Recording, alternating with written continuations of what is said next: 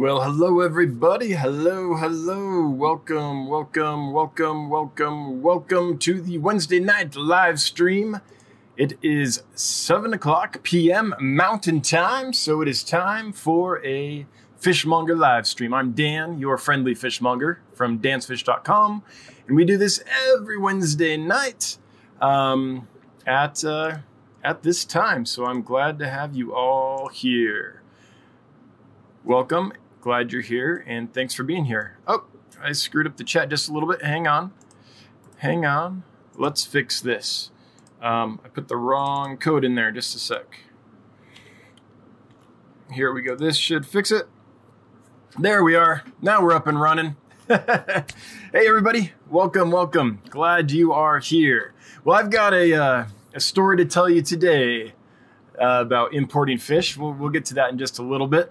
Um, the other thing that happened today was so this tank behind me has been an algae farm for a couple days just because I haven't scrubbed it in a little while. And uh, so I'm getting all ready to do the live stream. I'm listening to Corey's live stream. He he was going, and uh, I listen to him usually before I, I do this one if I can anyway. I started getting everything started up and everything, and then I, I saw behind me. I was like, "Oh man, I better scrub that like solid pane of green off the front of that tank so people can see the fish in it. So I literally like ran, did it real quick, sat down, started this sucker, and we are on time and live. So how's that? hey everybody, thanks for coming in. Um, a reminder for anyone that's new or has forgotten in this stream, I tried to avoid like just reading all the chat because a lot of the chat is just people talking, excuse me, talking among themselves. So, um, if you make a question or comment that you want me to read, if you make it at, start typing Dan's Fish, let it populate, select it, it'll highlight for me, and then I will be sure to read it.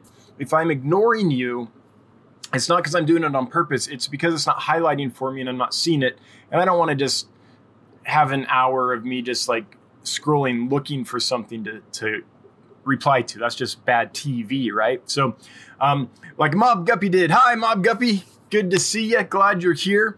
Reel's here. Fish Guru. Hey, Thomas. JW's here. Oh, looks like looks like Real was first. Alrighty, good job. Big City Bettas, welcome back. Glad you are here. Rod S. Mile High. Plecos. Hey, how's it going? Glad you're here, man. Glad you made it. Hope Sunny Gillette is treating you well. I'm sorry. I just have to, I can't help it. I have to rub it in every time I see you, man. Go Fish Aquatic says, Hello, Dan's Fish. All the kribs are doing well and everything else I received from you. Awesome. Good to hear it. That's what we go for.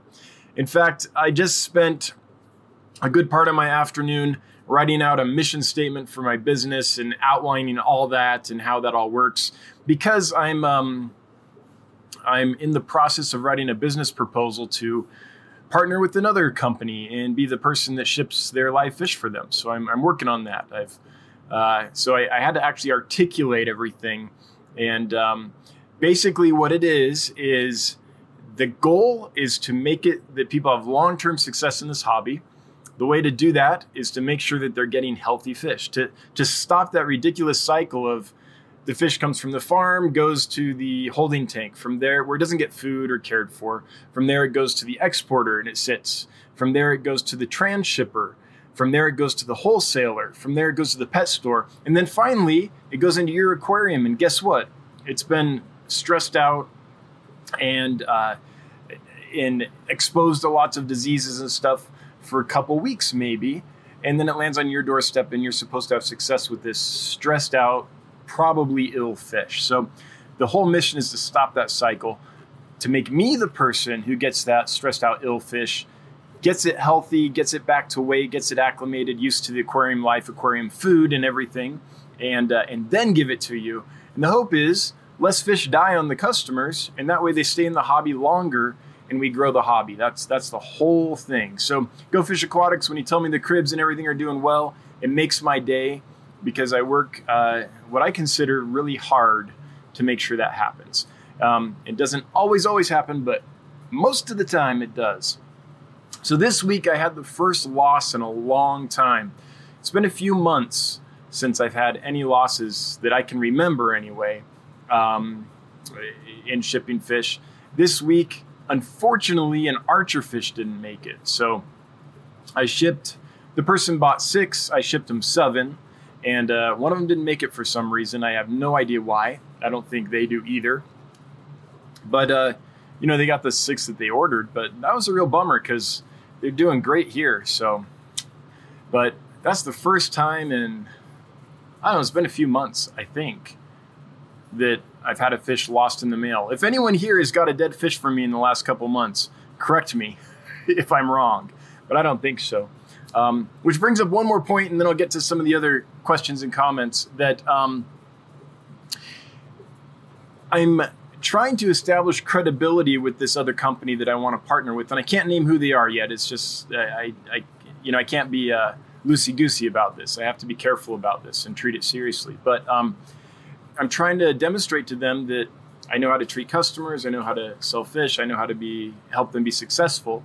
They don't know me personally, so you know they don't know this about me. So if you have received fish from me, um, would you take a moment, go to Get Gills, and go visit your order at Get Gills, and just leave some feedback? That would be fantastic. And then I can at least show them, look, here's the feedback I've got um, in my current store, and uh, you know, people seem to be happy. Um, hopefully, you are happy. if not, be honest. Leave whatever it is. That way, I at least learn from it and can can change things and, and grow as a shipper. But if anyone here has got fish from me um, and is willing to leave a review at Get Gills, that would be fantastic. Real lol. HC Aqua, hello. Hey HC, good to see you. Hope all is well. Uh, every time I see a mud skipper, man, I think about you. Speaking of skippers, Skippers Aquariums, hi.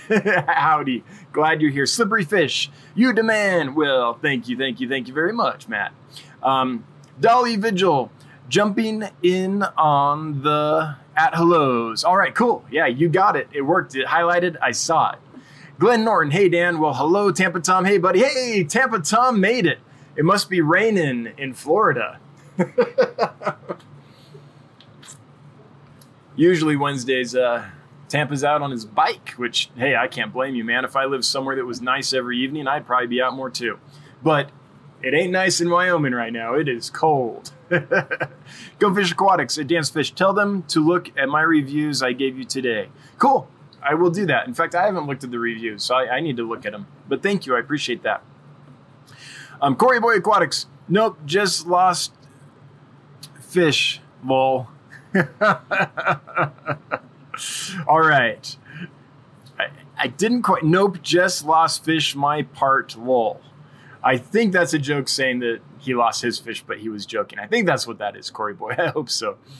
Um, Big City Bettas. My Betta falx spat his fry today. Cool. Um, he actually came in a recent import order during, oh, holding. Cool and I'm so excited. Yeah, I'm pretty familiar with them. I've never kept falx, but I've kept uh, Pugnax, which is similar but a little bigger. Um, for those that don't know, Betta falx, a nice wild type betta, not highly colored, but a nice, pleasing, subtle palette, peaceful, hardy, and easy.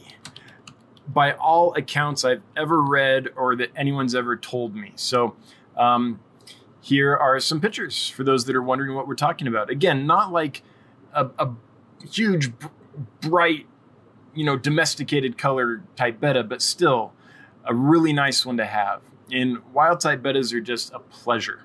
They um, they're fairly peaceful. They have interesting behavior.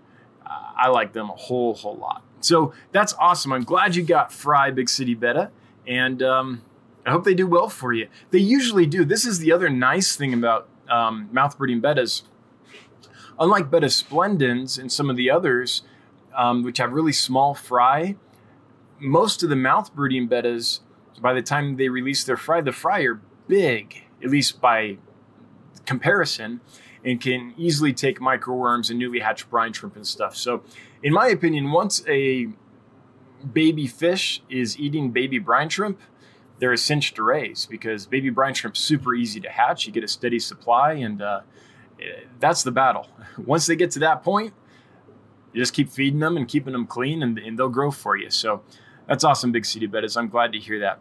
Um, Aquatic Jack is not highlighted, but I see shipping in here, so I'm going to read it because fish shipping is important to me, something I'm passionate about. Fish shipping in the winter can be more difficult. I seem to have most losses when ordering in the winter. Yeah, I, I totally agree. That's probably a true statement. Um, uh, well, it is a true statement. I have more losses in the winter too, and it's just because of the cold, right? Uh, a lot of the species we keep don't like the cold, and if they aren't insulated well or don't have the proper heat pack or get delayed in the mail and the heat pack runs out, you can have a problem. And this is why in the cold weather, I only ship express. In fact, um, I occasionally get complaints about it. Had some complaints today about it, get complaints occasionally. Shipping's so expensive, and it is. $39 for a small box of fish is a lot of money to pay. I get it. Um, you know, in the warm weather, I can ship that same box priority for $15 roughly. So I, I, get there's a huge difference there and there's a high cost. But I don't think it's fair to the fish to ship it via a slower method because, yes, priority can be two day shipping. It can also be three day shipping, and sometimes it's longer. So if you put in a, uh, a 72 hour heat pack, let's say, and and for those that are about to ask, no, I haven't played with the 96 hours yet. I've looked into them. Um, I actually think they'll be too big to use in the small box.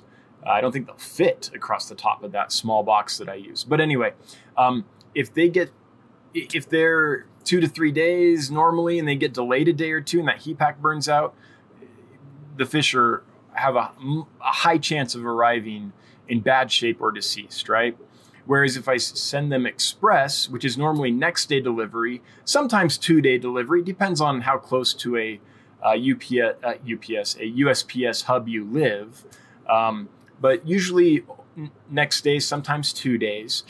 If that gets delayed an extra day, like it did during the holidays, that's fine. But if a priority package gets delayed at all, the likelihood is the fish die. And so I'm just not willing to do that to the fish. Um, I would rather have less customers that receive fish alive and are happy than more customers with a larger percentage that receive deceased fish. My goal is to make it so every customer is delighted, and sometimes that means I can't ship fish the way the customer wants because I know that there's a higher probability that there'll be a problem, and I don't want them to have that experience. I want them to get the fish alive and healthy and have it long term and succeed. So Yep. Uh, Kaylee's Aquatics. Want a t-shirt? Here you go. Yep, I've got some t-shirts. In fact, a design for another one popped in my head um, the other day, so I might have some more coming out. It's just a time thing. Like Bob, I finally got those Apistos up for you. Took me like a week and a half, two weeks longer than it should have. It's just because of the pace of things around here. So uh, sorry about that, but they are finally up. Um, no pressure to get them, but anyone that's looking for a neat Apisto that you don't usually see, I have one right now. It's kind of a mystery Apisto. Um, and I'll, I'll, let you look at it eh, online and uh, on, in my store and read about it. I won't take the time here, but it's an interesting fish. No one quite knows the origin of it. Uh, Aqua Apprentice, Dan's fish. Have you tried golden pearls? I have, and I love them. Yes, they're fantastic. Here's what I like about them: a, they're a, a high quality food. But B, you can get them in any size. So if you have tiny, tiny little fry, little surface fry like rainbow fish and stuff like that, um, you can find a golden pearl for them. You can find them up to I think two millimeters. Maybe it's one, 1.5 millimeters. But anyway, from microns up to millimeters, and I like it. I also like that they stay on the surface for quite a while. They will eventually sink, but if you have surface feeding fish, it can be difficult to find um, a small pellet that stays at the surface. I mean, they're out there, but the goal is variety. So I love golden pearls. Uh, I don't have any at the moment, but I've used them for years, and I'll get them again and put them back in the rotation. So, yeah, I like them. I can't recommend them highly enough, honestly. I think they're fantastic.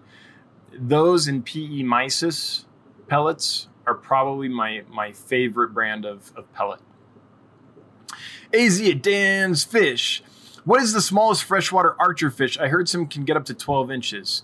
Yeah. Um, there, well, there's only okay. There's two species of freshwater archer fish. Um, one is the Burmese clouded archerfish, and one is the small scale archerfish. Now, I want to put in a caveat that I'm not like the archerfish expert. Um, there's, I know a whole lot about a small number of fish, and I know an adequate amount uh, for a large number of fish. So, killifish, I, I've I've been keeping, you know, for years and really loved them and dug into them, so I can answer most questions about that archer fish, I know how to keep them. I know how to, you know, work with them and stuff, but I'm not like the archerfish geek that knows every species and every variation and, and all that. So, um, uh, clouded archerfish and small scale archerfish are, are freshwater. I don't think there's any other species. And I don't know. Um, I think that, yes, an archerfish might be able to get eight, 10 inches, but, or t- 10 to 12 inches. But the likelihood is in an aquarium, you're probably looking at about eight inches for both those species. Uh, maybe a little bigger if you had, like Corey's got that 800 gallon. If he really clears their system from any parasites and then feeds them really well, he might be able to grow them to more than eight inches. But generally, you don't see them more than eight inches or so, maybe even a little less in captivity. So, um, that's my best answer. Answer AZ. I, I don't know between the Burmese clouded archerfish and the small scale archer which one gets bigger, um, but I would expect full grown in an aquarium normally to be around eight inches. Um, if anyone here has more experience and can give AZ a better answer, please do chime in. Um, like if you're if you're the archerfish geek and that's what you do all day and dream about and think about, um, you know, chime in, let us know. Big City Bettas a Dan's Fish. Oh, I love the wild species too. At this point, they're all they're most of my fish room. Yep, I've had 20 species produced for me, and the mouth breeders definitely have more hardy fry for sure. Um, this brings up a point I want to promote a listing on Get Gills because it is a cool betta. This is one that you don't usually see. And so I want to just share this with you. Um, Amber from AMP Aquatics is breeding these, and here they are. So this is a, a, a species of wild mouth breeding betta. She's calling it betta species Tarakan blue. Um, just to keep it separate. I'm not sure we know exactly which species it is yet, so that's how to keep it identified. And it's a cool fish. So this is the dad. He's here holding. Here's some of the babies. Here's the pair. This is the female here, the male down here, and then uh, the male again. So unfortunately, you got that play icon over this one, so it's hard to see. But I think it's really cool that Amber from AMP Aquatics has bred those and raised those and is offering them because I personally hardly ever see that fish available. And so when she listed them, I was just like, ah, I kind of went nuts and shared it to all the Facebook platforms and, and everything just because I think it's so cool. But yeah, I, I agree, big city bettas. I think wild bettas are underrated. I think most people are scared of them because they have a reputation of needing like super soft water, pH of 4.5, and all this stuff that is leftover lore from back in the day when they first became available, no one knew much about them. But it's still perpetuated, um, and people still believe that. I don't know what your experience is, but my experience has been I've kept them in super hard, gunky, yucky water in Los Angeles. I've kept them in super pristine soft water here, and they did great in both instances. Um, if they're wild, yeah, you need to kind of medicate them and, and take care of them like you would any new import. But once that's done, once they're through quarantine, I found them to be super hardy fish. Uh, I think they're awesome. Small fry aquarium fish. Express zones have been redrawn, at least for me in Northeast Ohio. So there's very little overnight, and Express is now second day at a high price. Oh, that's a bummer. Well, that might explain something. This is the first week I've shipped in the new year, and um, I a number of the boxes did take two days. which surprised me a little bit. I was thinking, hey, it's the new year; they're still recovering from holidays or, or whatever. But um, man, that's too bad if that's the case.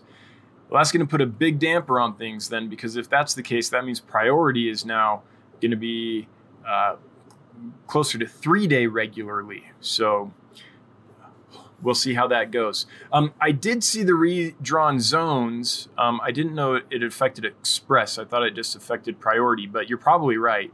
And um, what I did notice about it though is that the vast majority of the redraw is is spaces outside of big cities. So the reality is, Express is almost always said it's next day, and priority they generally say is two day. But the reality has always been that if you live outside of a big city or somewhere that has uh, easy access for the post office, like their shipping hub is there or near there, it's it, in those cases it often has taken an extra day. So I wonder if it's actually slower or if they're just like redrawing the map to be accurate to what it's always to what it's actually been for the last few years. So not sure which one. My hope is that they aren't purposely slowing things down and changing things. They're just realizing their map wasn't accurate and have just redrawn it to reflect the status quo. That's my hope. Um, hey, I got a super chat. Woo! Thank you, thank you, thank you. First one of the night. Uh, always appreciated, never required. Northern Frogger, 10 bucks. Thanks. Hey, Dan, my guppy wants to thank you for the advice. She's doing well and her eyes are looking much better. Oh, I'm glad to hear that. I'm glad to hear that. You know, it's giving advice on medicating fish without seeing the fish or without, uh, you know, being able to analyze a skin scraping or gill clipping or whatever you're using to identify things is always a crapshoot. So um, I, I'm glad that worked though. Good. I'm, I'm glad that that treatment worked for you. Now, one thing uh, in general is erythromycin often can be quite effective um, in treating uh, cloudy eyes and eye infections, more so than some of the stronger meds that we use for other things. So that and some salt can can help a lot sometimes. And I forget exactly what the treatment we settled on for you was, but um, I have to go look at that again. But I'm glad it worked. That's awesome.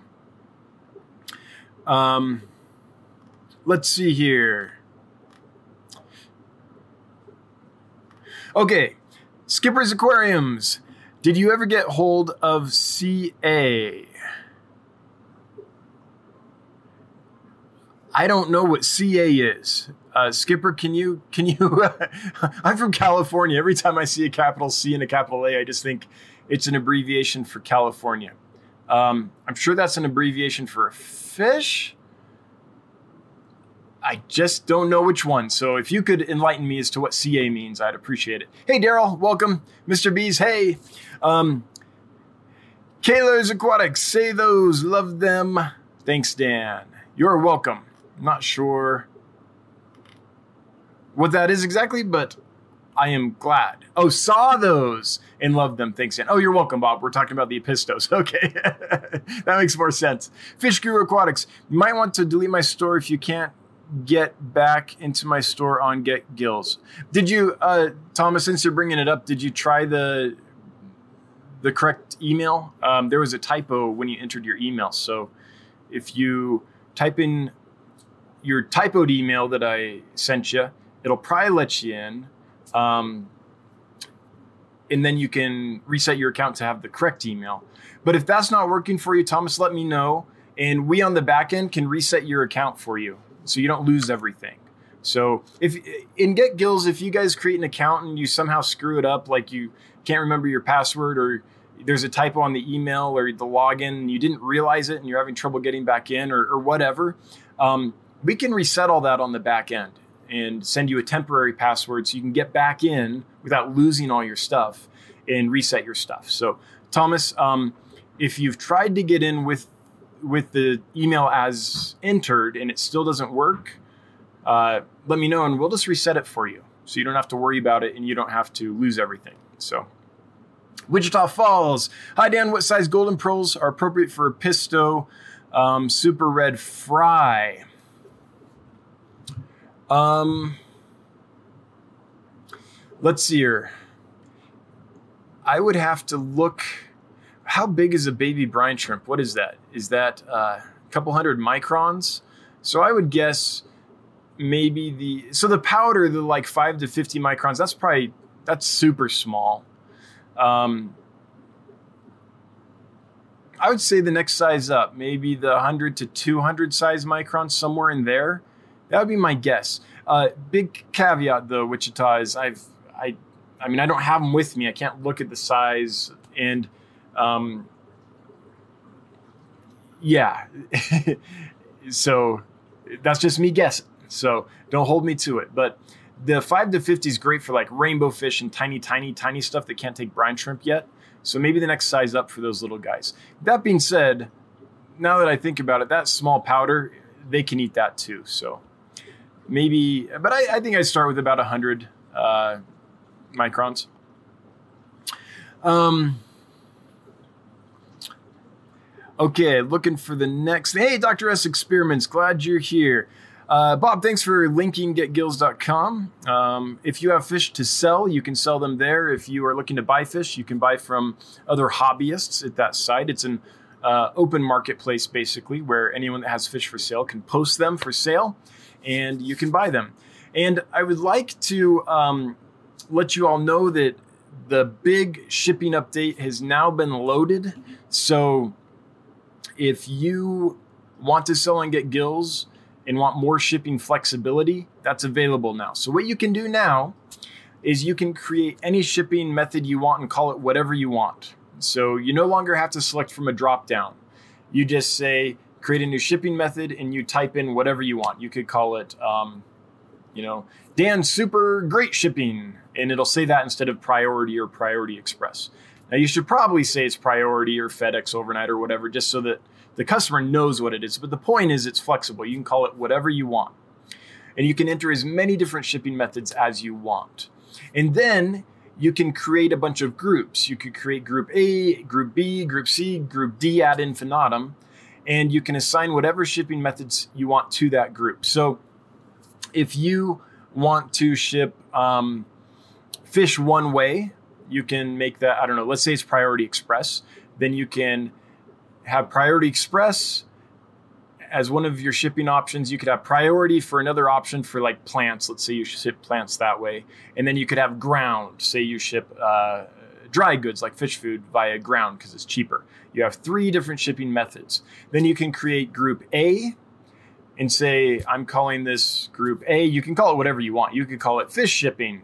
And you could say in group A, everything in group A only ships, and you select Priority Express. And then all your fish you add to that group. Now, when someone checks out at Get Gills, then all those fish will ship that way and they can select that way for shipping. And then you create another group, call it Group B or call it the plants group or whatever. Say that's your priority. And then you can take all your plants and um, attach it to that group. So now the plants ship priority, the fish ship express, and then you create your uh, dry goods shipping group and you put all your dry goods in it and that ships ground. So you can do that in as many variations as many times as many ways as you can dream of. Now most people only have a couple different shipping methods for a couple different things but uh, the point is it can do whatever you want now. So if you're going there's a video i released uh, yesterday about that so check that out. If you still have questions or just want me to help walk you through it or whatever, I'm always around and available and willing to help anyone who um, needs help getting on Get Gills. Um, so, yep, just quick plug for Get Gills and kind of Get Gills 2.0, the release of the new shipping. And I'd like to th- take a moment just to thank Jonathan, my business partner, and my little brother for coding that beast it's amazingly complex. It took a while and it took a lot of uh, figuring out some things to make all that happen. But he did it and it's happening and it's working. So it's awesome. Um, AMP Aquatics. Hey, Amber's here. Amber from AMP Aquatics says thank you. She's the one that has the uh, Blue wild type bettas for sale at Get Gills. Um, Dolly Vigil, just out of curiosity, what state are you in? I am in sunny Wyoming You can hear the sarcasm hopefully dripping out of my mouth. It is cold and snowy. it's the opposite of a paradise island right now, but uh, I'm in Wyoming. Kyle, Dan's Fish, would you ever sell Melanotaenia parva? Yes, I would, and I have in the past. Um, wait, I always get parva confused. I always get the neon dwarf rainbow confused with the dwarf rainbow. Um, Melanotaenia parva, just a sec. I have a feeling.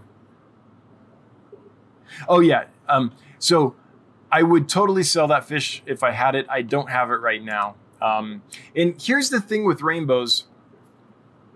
I have some Irian red, reds and Trifasciatus and Wapoga red lasers.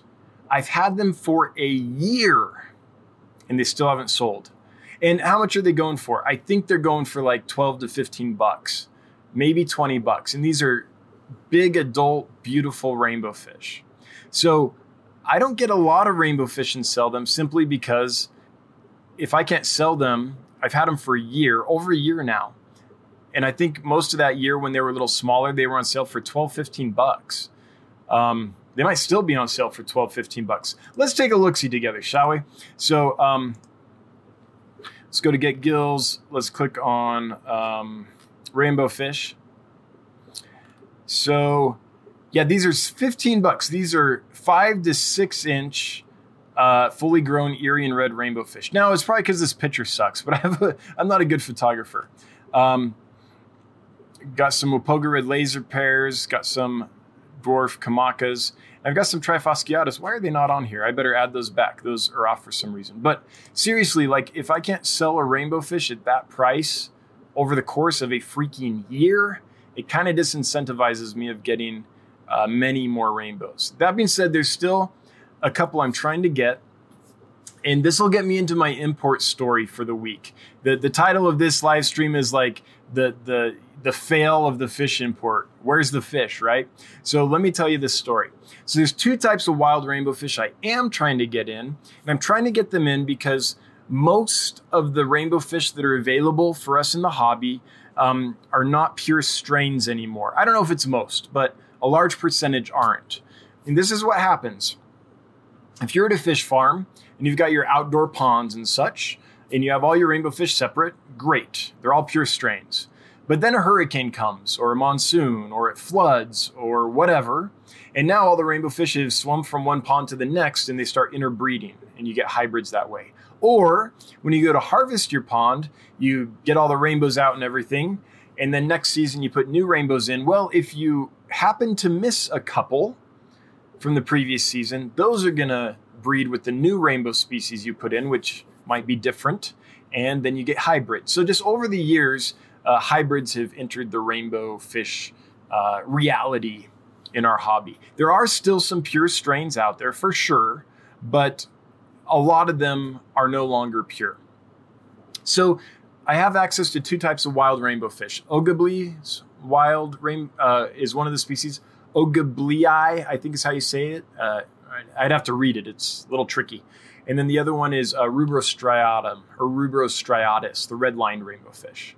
Um, I have access to wild fish of both those species, and I've been trying for several, um, I think, months now to get them and it's it's a hard thing to do. There aren't any great avenues of collection in Pap- Papua New Guinea or Papua New Guinea, I guess.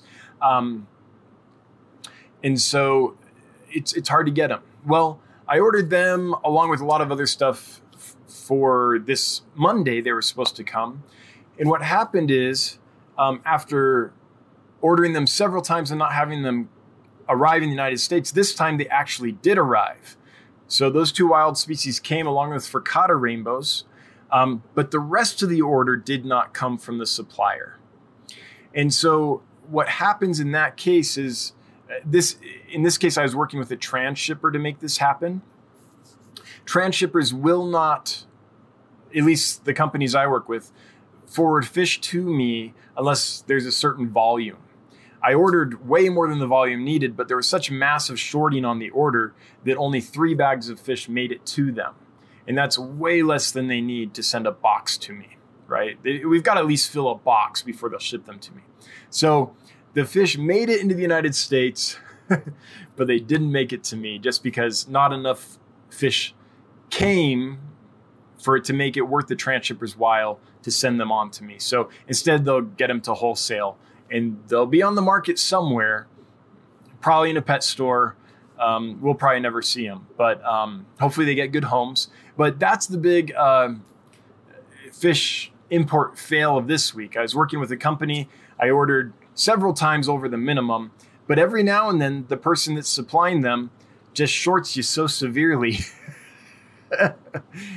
that you still don't get them, even though they make it halfway. Like they made it to the United States, but they just didn't make it here. So, um, importing fish or transshipping fish or any even buying fish from a wholesaler can be such a crapshoot. I mean, there there's so many variables, and we're deal- you're dealing with other countries and things like that. There's other business ethics. There's um, other norms of what's acceptable and what isn't, and all that stuff. And um, sometimes better than us. In other ways, not as good as us. It just depends on which thing we're talking about. But that was the big fish fail for this week. I so yes, the wild rainbows finally made it. Just not quite to me. So, but my hope is that that means that that um, exporter has some actively available now, and they might arrive next week. So importers will often, or exporters will often list all the fish they have access to. It doesn't mean they have them in their possession. So you go and order them, and they might not actually have them. They just listed them. So anyway, um, how did I get on that? Oh, rainbow fish. So Melanotaenia parva. Yes, I would. I would love to have that and sell it, but um, I'm not going to be getting lots of different rainbows in just because they don't sell well for me. And I think I know why. I mean, I, some of them are hard to photograph just because they're so fast and I'm not a great photographer. So that's probably strike one. But strike two is that, you know, a lot of rainbow fish don't really color up until they're pretty old. And so when you buy them, they're small. And most people don't want to spend the money on a small fish and have to wait six months to a year before it really colors up. So Kyle, yes, I would I would do that, but I haven't had that species yet, and I'm not like actively pursuing it at this time. One day, when I expand my facility, which I hope to do in the not too distant future. Um, and I can have several racks just dedicated to rainbow fish. Then, uh, then maybe I'll have a a critical mass of just rainbow fish to drive more sales. So that's another thing that happens in this industry. If you just have like one or two rainbow fish, you won't sell very many. But if you get 20 species of rainbow fish, then people are like, hey, this is a place to go for rainbow fish, and you sell more. Um, it's true for almost any fish uh, in this hobby. So, um, well, that's that's a long-winded way to answer that. Hey, 59 watching. Thanks everyone. That's not bad for this little channel. Appreciate it all. Okay, gonna get back to the chat here. Um, and why is it that yeah, I always confuse the parva with the praecox, and I think it's just because there's dwarf in both their common names and both of the scientific species names end with a or start with a P. Um, um, Big City Bettas says ocelot are Tarik and blues, correct? Um, Amber, maybe you could answer that. Um, I'm not. Uh, I'm not exactly sure on that. I'd have to look into that. It might be ocelot Big City Bettas. Um, by the way, she's selling them for 75 bucks a pair for captive bred, bred in the USA, hobbyist healthy bettas. For me to to import that fish wild is it at least that a pair. So you're getting them for a really really good deal. Not only are they, you know, captive bred and used to aquarium life and all that, um, and not going through the stress of collection and export and import and holding and all that stuff. But um, but the price is awesome. So I think it's a great deal. Dr. S. Experimentis. Those highway catfish you are selling on your website look sweet. They are sweet. And I'm pretty sure you won't find them like anywhere else. I I, I don't know of anyone besides Bob who has them in the United States at this time. So and I've been looking. Um, they were available for two weeks, and then since then, they haven't been available again. So my feeling is that there's probably a couple times a year when it's their season and someone goes and collects them. And that's probably the only time they're available. So, yeah, I like them, man. They are beautiful. And they're a great fish. They only get about three inches, maybe a little smaller in the aquarium. They don't seem to bother anything. They don't bother each other. They don't hurt other fish. Um, I would say they're kind of like a wood cat in, in personality, more or less. So, yeah, they seem to be doing great. Corey Boy Aquatics, the Apisto are male or female? So, okay, good question. So they're almost all males. I think I saw a female, um, but no one order and be like, hey, could you send me that female? Because trying to catch that one female out of this 125 gallon aquarium with all these decorations and plants and stuff, I'm not going to be able to do it. So um, pr- they're they're pretty much all males, and this is an unfortunate reality that there are some fish farmers who, if they have a couple fish that are their main income um, or do well for them, they often will hold back one of the sexes. So this happens with this fish. Um, they're bred in, in two locations mainly. One location holds back males, and I think the other location holds back females. And so, you know, it's hard to get a, a breeding group. So I think they're all males, unfortunately for us hobbyists. Now, they'll look amazing in a display tank or something like that, but obviously they're not going to work for someone who is intent on breeding them. But for someone that just wants a, a beautiful little unique uh, cichlid in a display tank and doesn't want to breed them, that's who should get those. So yeah, unfortunately, Corey Boy, it's gonna be hard to breed them. They're pretty much all males. Um, so for those who are wondering where I'm at in the chat, I just caught up with Northern, Northern Fogger's uh, $10 super, super chat about the guppy. Um, Big City Bettas at, at Amp Aquatics. Amber Marie, I thought so, but wasn't sure. I can only work with the smaller species as of right now. Gladiators are like my ultimate goal. Um, macros are nice, but overrated in my opinion. Okay. So, okay, cool. So that's right. It looks like they are, in fact, an ocellata species um, those bettas. TM Aquatics, hey! Um, so uh, TM has some cool Shelleys for sale. If you're in the shelly market, they're Ocel- Ocellatus Gold, I believe. Um, Priscilla, hey Priscilla, haven't seen you in a while. Glad you're here. Glad you're here. Welcome back, my friend. Philly Man Pete. Hey, Philly Man. Happy New Year. Friendly fishmonger. Well, Happy New Year to you. Always good to hear from you. Have you ever kept Tropheus? Yes. And what do you think about a colony in a 90 gallon? Um, so, yeah, I've kept lots of Tropheus, not in my personal aquarium, but I've kept lots at, um, at stores I've worked at. One, one large facility in particular had lots of Tropheus. My experience with them is um, it's not good now, I, I, know people that keep big groups successfully and it can be done, and you should totally do it if you like that fish. But just be aware that when those males um, start feeling uh, macho, they are super, super vicious. So uh, if you did it, ideally, what I would suggest this is probably unrealistic, but ideally, what my suggestion would be off my experience is one male to a large group of females. Um, in a in a 90 gallon, that's a great size for them. Um, and if you can have quite a bit of rock work and stuff in there for them to hide in and hang out and stuff like that, that would be good. So, in my experience, the males are tough on each other. So, there might be a way to have so many males and so many decorations that you are successful, but I've never been, I've never seen a lot of success keeping multiple males. So if you can get a male with a large group of females, great. Or if you can just get a large group and then find other homes for the males as they mature and just end up with the one male and the group of females, that would be awesome. Ideally, what you would want to do is have a male with a group of females in that aquarium.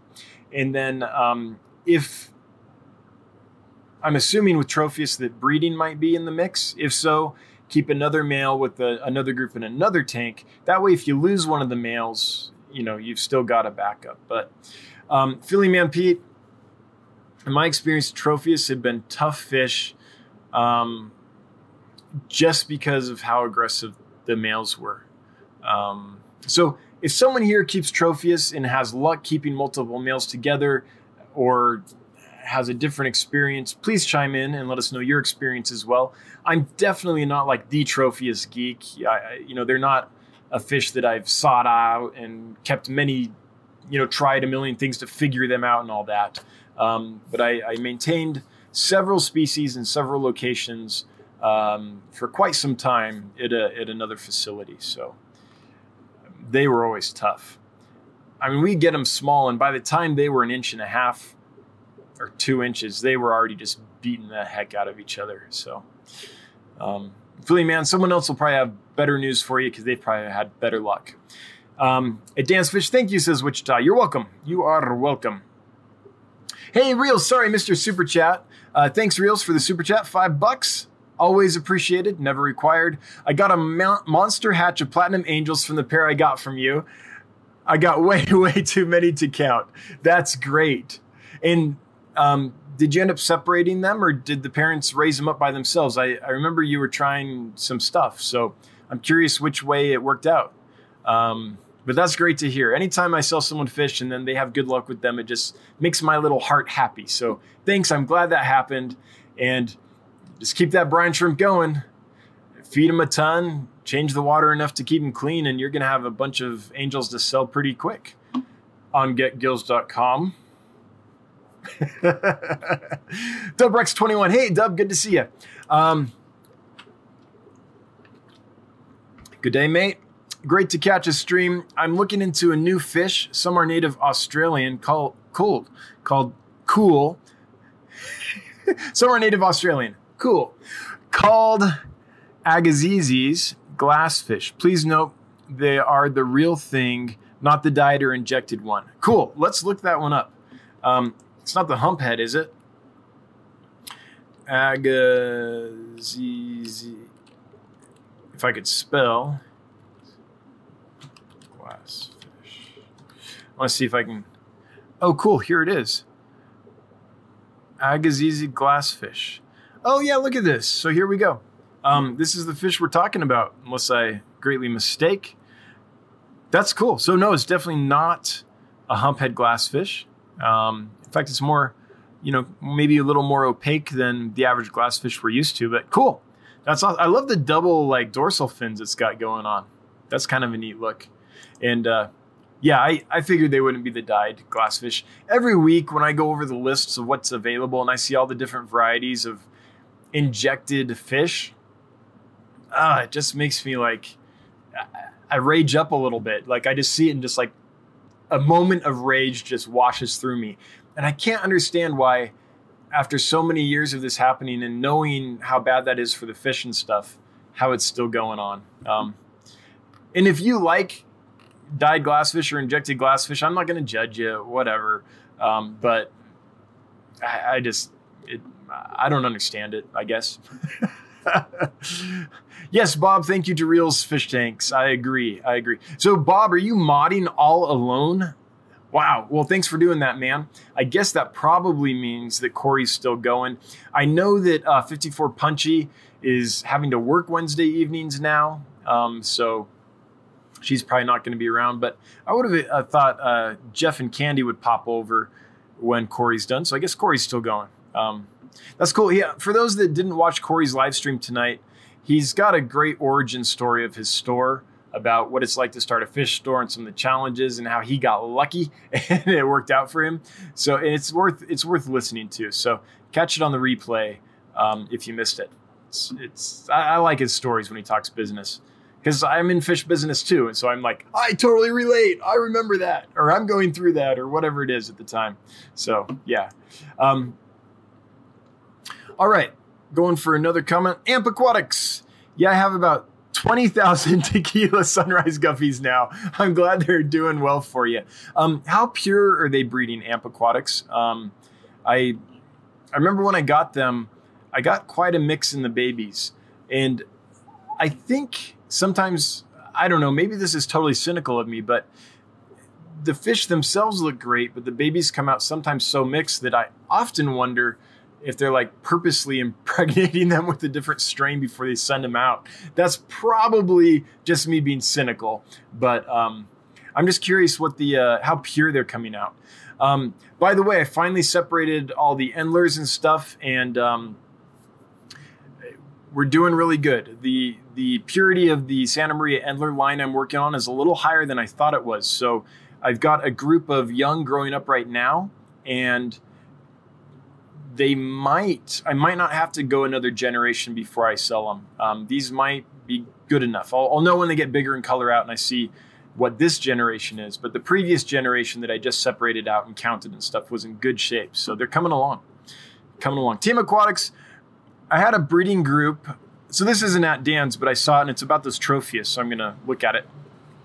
I had a breeding group of nine Tropheus duboisi, two males, seven females, the Bemba collection point. Okay. Back in 89, 92, bred hundreds of fry, kept them in an oceanic 135. Okay, so that's big enough. The male split the tank in half, no aggression. Yeah, so um, I don't know if a 90 gallon's big enough for that, but that can happen in a larger aquarium um, for sure. So it sounds like you hit that point and got lucky. In a 90, that's still a four foot tank. Is that right? Uh, yeah, I think it's four foot. It's just it's just really tall. So I'm not sure a 90 is big enough, but it might be worth a try as long as you have a plan B where if you run into problems, you have somewhere else you can take out the male that's getting hammered. But TM, thanks for chiming in. That's that's a very good point. Um, Oh, Lumpy Dog is here? Oh, there he is. Hey, Lumpy Dog. Sorry. How did I miss all your stuff? how long have you been here? I'm scrolling up just to see how bad I screwed that up. Sorry, man. oh, man, you've been here a while. Wow. How did I just like not even see that? I'm sorry, Jeff. I'm glad you're here. I don't know how I totally didn't see it before. It's like bright blue and everything because you're a, you've got mod power. I don't I don't know how to explain it. Sometimes I just have days. Yeah. Um, glad you're here. blew that one. okay. Um, so hang on. I'm catching up to the chat. I just scrolled like crazy to find out uh, what was going on with Lumpy Dog being here. Welcome. So glad you're here. So so sorry. I'm a little embarrassed. Alrighty. Um, Real stinks. Do you still have to pay for the fish that you didn't get?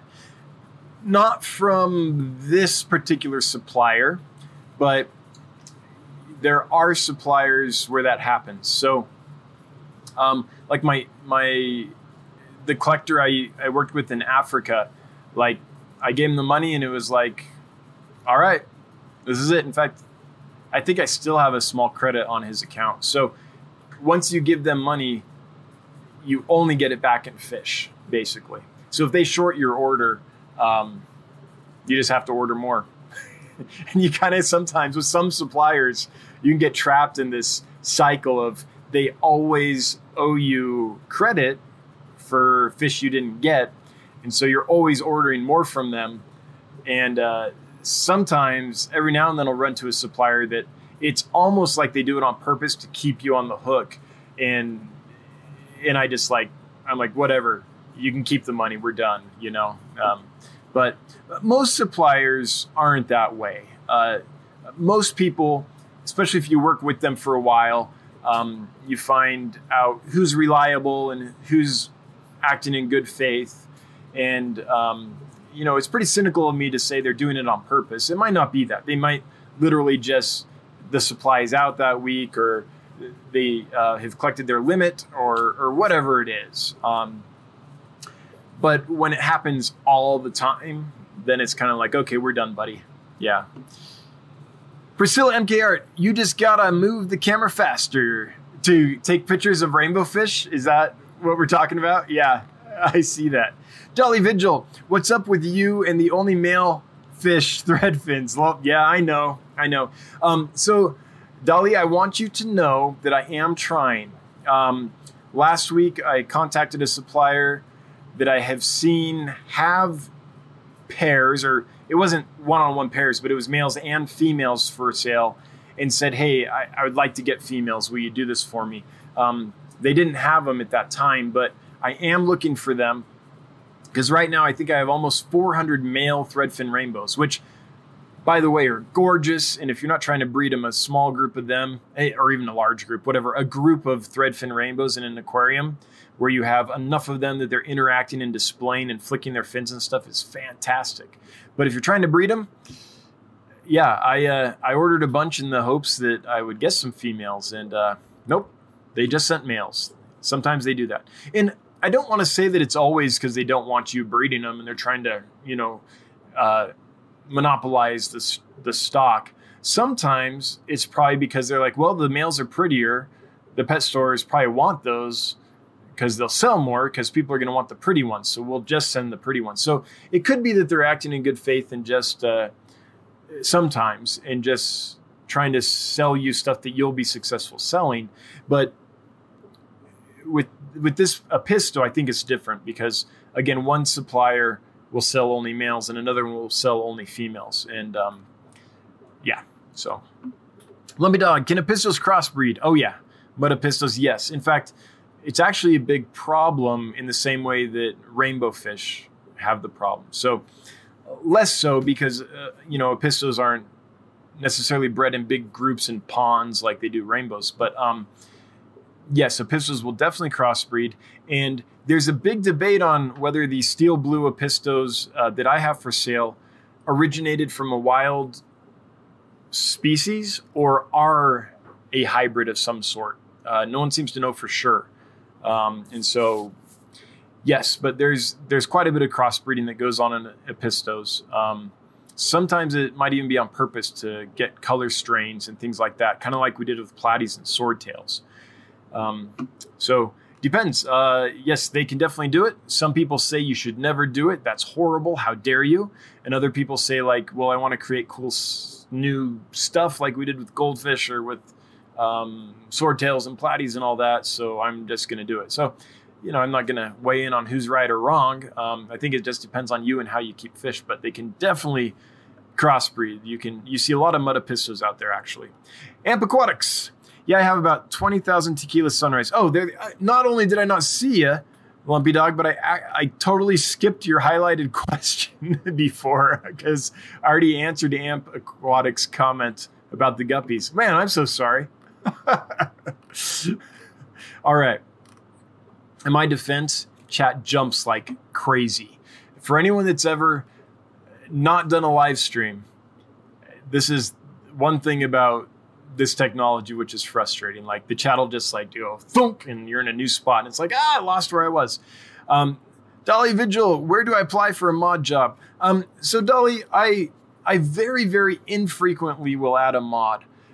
And basically what happens is for one, I only had Lumpy Dog as my mod. I had one main mod for the first uh, almost year, nine months, six months, something like that. I can't remember. For a long time, it was just just Lumpy Dog, and the reason is is because it wasn't a massive. I'm not a massive channel yet. We're growing. Uh, we're growing pretty steady. We're inching up on our 4,000 subscriber mark, so it's coming. But um, I don't want to have lots of mods. I only want to have as many mods as I need to actually manage things. So basically, Lumpy Dog was the only one for a while, and then he needed some help, so we brought in another one. And then one time they couldn't make it, so I brought in another one. So I bring them in as needed. And I tend to add people that have been here the longest and that I have maybe a relationship with in some way outside of streaming and outside of YouTube. Um, so it's don't don't consider it an honor to be a mod. Consider it work, right? Yeah, it's just it's just free slave labor, right? so, um, yeah. So I add mods occasionally, but I'll never have very many. So, Real stinks. The pair are raising all the fry. Cool. These are the platinum angelfish for a few weeks, at least for now. It slows breeding down. Yeah, thank goodness, right? Feeding brine shrimp and microworms. Awesome. Well, I hope you post pictures. Uh, like real, if you occasionally will post a picture or video um, on the Get Gills um, Facebook page, that would be fantastic. In fact, quick plug for anyone that's not on it. We have a lot of fun at the Get Gills Facebook page. Um, check it out. But I'm glad they're doing good. Skipper's Aquariums, Dan's Fish, do you ever get CA? Are we back up there or did you repeat the question, Skipper? Um, oh, Cares Fish. That's what it is. Yes, in fact, I currently have Betta rubra, which I believe is a Cares species. I have a couple species of Limia, which I believe are Cares, some rainbow fish. Um, the pelvic chromis.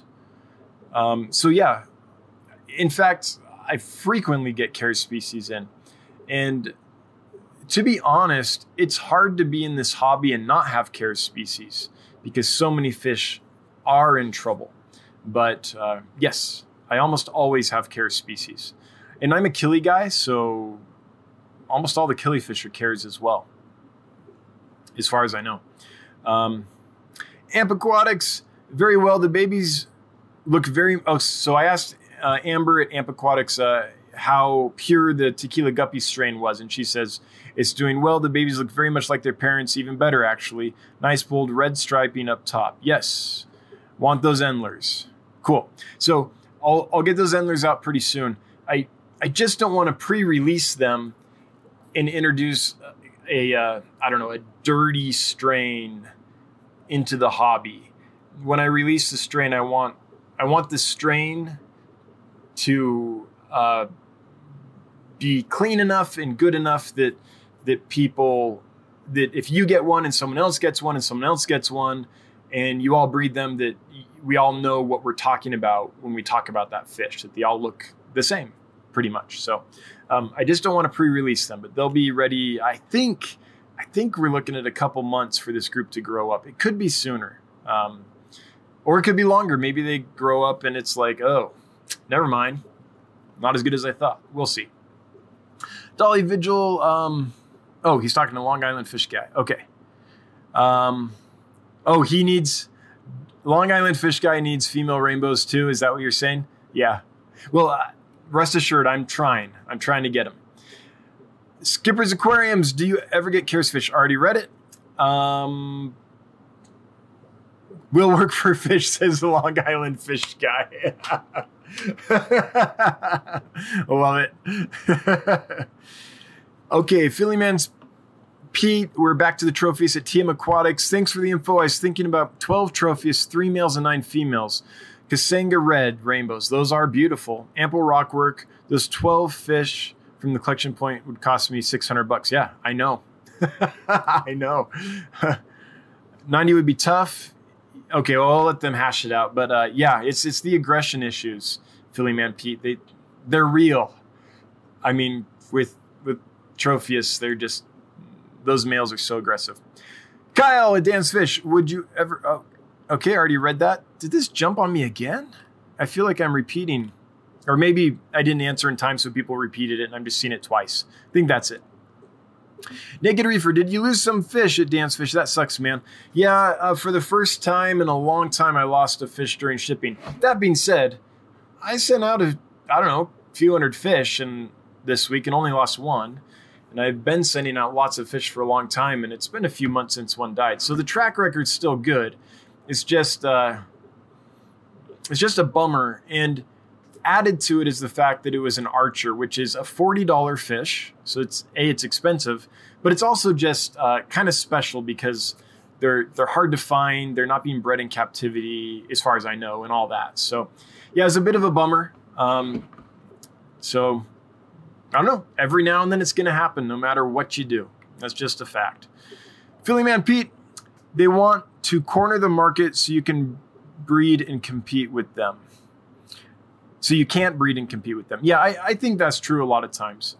I also think sometimes though it's just like, hey, these are pretty, they'll sell better for you. You don't want the females.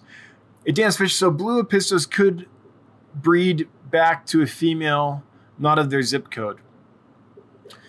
Could be bred back to a female, not of their zip code. Yes, almost almost any Apisto I think will hybridize. Now, that being said, there might be clans or maybe they're called clades. I can't. I'm not a taxonomist, but um, there might be some that are distantly enough related that they wouldn't hybridize readily.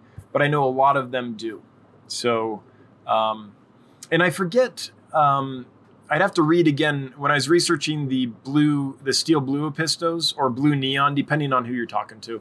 Um, same fish, a couple different ways.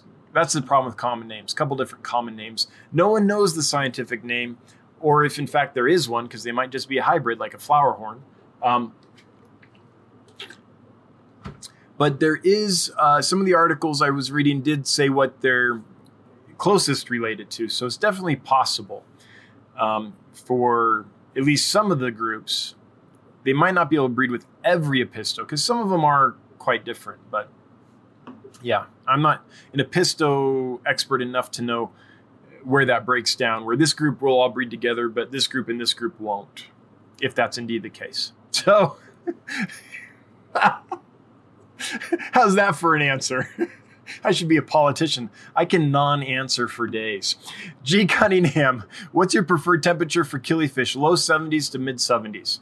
Now, there are a few. Please be aware that there are Killifish are a massive group of fish. They're on most continents. they're they're wide widespread. And so they've adapted to many, many different niches. So there are species that need cooler water. That if you get into the 70s, that would be hot for them. Like they want it around 65, 68 tops. Uh, those are things like I'm thinking of like diapterons. There are species that need it warm, or at least they need it warm to breed um, like some of your pupfish, um, some of your Aphanius, things like that. There are some species that just come from really hot areas. So it, it why it kind of does vary widely, but in general, as a general rule of thumb, uh, mid 70s is great, low 70s is great. Once you start getting into 80 degrees um, or even high 70s for an extended period of time on some species, then you can start um, I don't know if it's that they some plane don't like it and won't function at high temperatures, but most will do okay. They just age a lot faster that way. So, yeah. All right, scrolling here. All right, got it. Cool. All right, we're at 808 and we have reached the bottom of the chan the ch- I can't talk chat. So, this is the point in the night where I say um, if you have a question or a comment that you want me to get to tonight, like right now, um, go ahead and list it below because we've reached the bottom of the chat. And um, I'm going to assume, since we did that and there aren't more things flying in, that we've kind of reached the end of the live stream. So just uh, if you have something to say, say it now. And in a few minutes here, we'll start shutting it down. 62 watching. That's good for this little channel. I am I am glad that's happening. Lumpy Dog says, check out the Empire Gudgeons available. Yeah, those are amazing. See, I saw that one, Lumpy Dog. Those are cool fish. I have to say, every day they get better and better. And um, I'm so glad I, I got them. That's one of those fish that I've been staring at pictures of Empire Gudgeons and, and kind of drooling a little bit for years. And to finally get them and be able to experience them is just it's just a joy. Um, yeah, they're just fantastic. Long Island Fish Guy, have a good night, everyone. Peace out. All right, good night, Long Island. Sickless23, hey, good to see you. Um, I tried to say hi back at you in Corey's stream earlier tonight, but I was on my phone um, and it wouldn't let me like select you. So I don't know if you saw it, but anyway, good to see you again. Ran out of time last time. What size tank would you recommend for the yellow labradensis? Um, so Sickless 23, I don't have a recommendation just because I don't know that fish very well at all. Um, I know that we looked at it, and if I remember right, it's a really beautiful fish, kind of Central American looking uh, cichlid. I've I've never kept it, and I don't remember how big they get. I don't remember their aggression level or anything like that. I mean, I've seen them around, I think, but I don't really know anything about them. So I'm sorry, I, I, am not the guy to help you with that. Um, if someone here, though, can help out, uh, Sickless23 has been looking for info on yellow labradensis. If anyone here has kept them, and just can lay down their their basic care tank size, how they did it, um, and we can help Cichlids 23 out, that would be wonderful. But anything I said would just be a guess, so I don't want to steer you wrong. I want to be upfront when I don't know stuff. I mean, a lot of there's a lot of fish I haven't kept in my personal fish room, but I have enough experience with them at a store or that I worked at or, or different job I had, or, or I have close friends that have kept them, and I've seen how they do it and stuff that I can chime in a bit. But there are fish that I just don't know much about, and I don't want to say like do this and then have you do it and it'd be like oh nope that was wrong. Dr. S. Experimentus are those highway catfish breeding in captivity? I've never seen any report of anyone breeding them. Not to say that it can't be done. There's a lot of fish that you know were really hard to breed until they did it and it was like oh that's how you did it and then now everyone can breed them but with fish like that that are rarely available um, just there hasn't been a lot of time to figure them out. So i don't know of anyone that's breeding highway catfish. I hope someone figures it out though and makes them more available because honestly they're like the perfect catfish. Small size peaceful um, beautiful and they do hide but they readily come out when there's like food or anything like that. So it's not like a fish that you never see like some catfish. Marsh Aquatics, any new strains of Cories coming in? I'm trying to order longfin Corydoras paleatus just because there's some folks in this group who have requested it and enough requested it that I can uh, get a group for them. So that's the one I'm trying to get. Uh, but Cories are another one. I've had the um, Corydoras Trilineatus, the Julie Cories. I've had metae. I've had um, melini and uh, some others. And honestly, I've had those for a year. They still haven't sold. So I'm not likely to get tons more Cories when I'm having trouble moving Cories, if that makes sense. So it's just not a good business decision at this time. Now, things could change and people start buying Cories, and it's like, oh, I need to get more of these. But I've still have big groups of them that I've had for honestly over a year. So not going to get any more anytime soon. Maybe some pygmies or something like that. Those sell well and they go well with a lot of the, the species I have. So maybe some of those. Kaler's Aquatics, 20 bucks. Thanks. Thanks for a great chat, Dan, and everyone that participated. Hey, thank you, Bob. Thanks for modding and participating yourself. I really appreciate it. Thanks for the super chat. Um, all right, last one I'll read and then we'll close her down. Big City Bettas, any experience with black tiger Darios? And if so, any tips on spawning? Nope, I haven't kept that one. Um, I'm sorry, I've just kept Dario Dario myself. Uh, maybe Dario asamensis, if I'm saying that right. Um, but that wouldn't be me personally keeping the asamensis. That would just be in a store. So I'm sorry, I don't know that fish very well. Um, I believe Rachel O'Leary has some information on, I can't remember which species is the tiger. It might be the asamensis or whatever that is. I'm probably saying that wrong. Um, but I'm sorry, I don't have any. Um, okay, a few more things rolled in, so I'll answer them. Bathyphilia, Dan's Fish, you've been mentioning stuff that doesn't sell. Is there anything that has you surprised with its popularity? Yes, humpback limias, Limia nigra fasciatus, um, or fasciata, fasciatus. I'd have to look at it. Those guys I, I got because I like them.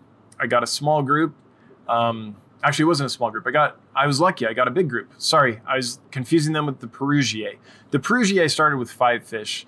The Niger fasciata started with like 50 or, or something like that. And they've just been breeding like crazy.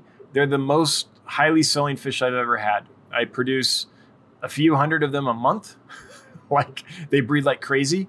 And even producing that number a month, I still can't keep them long enough to uh, sell adult pairs very often. I think I have a few for sale right now, but usually all the juveniles sell before they even sex out. Like that's how popular they are. So that blew my mind. Um, I like that fish.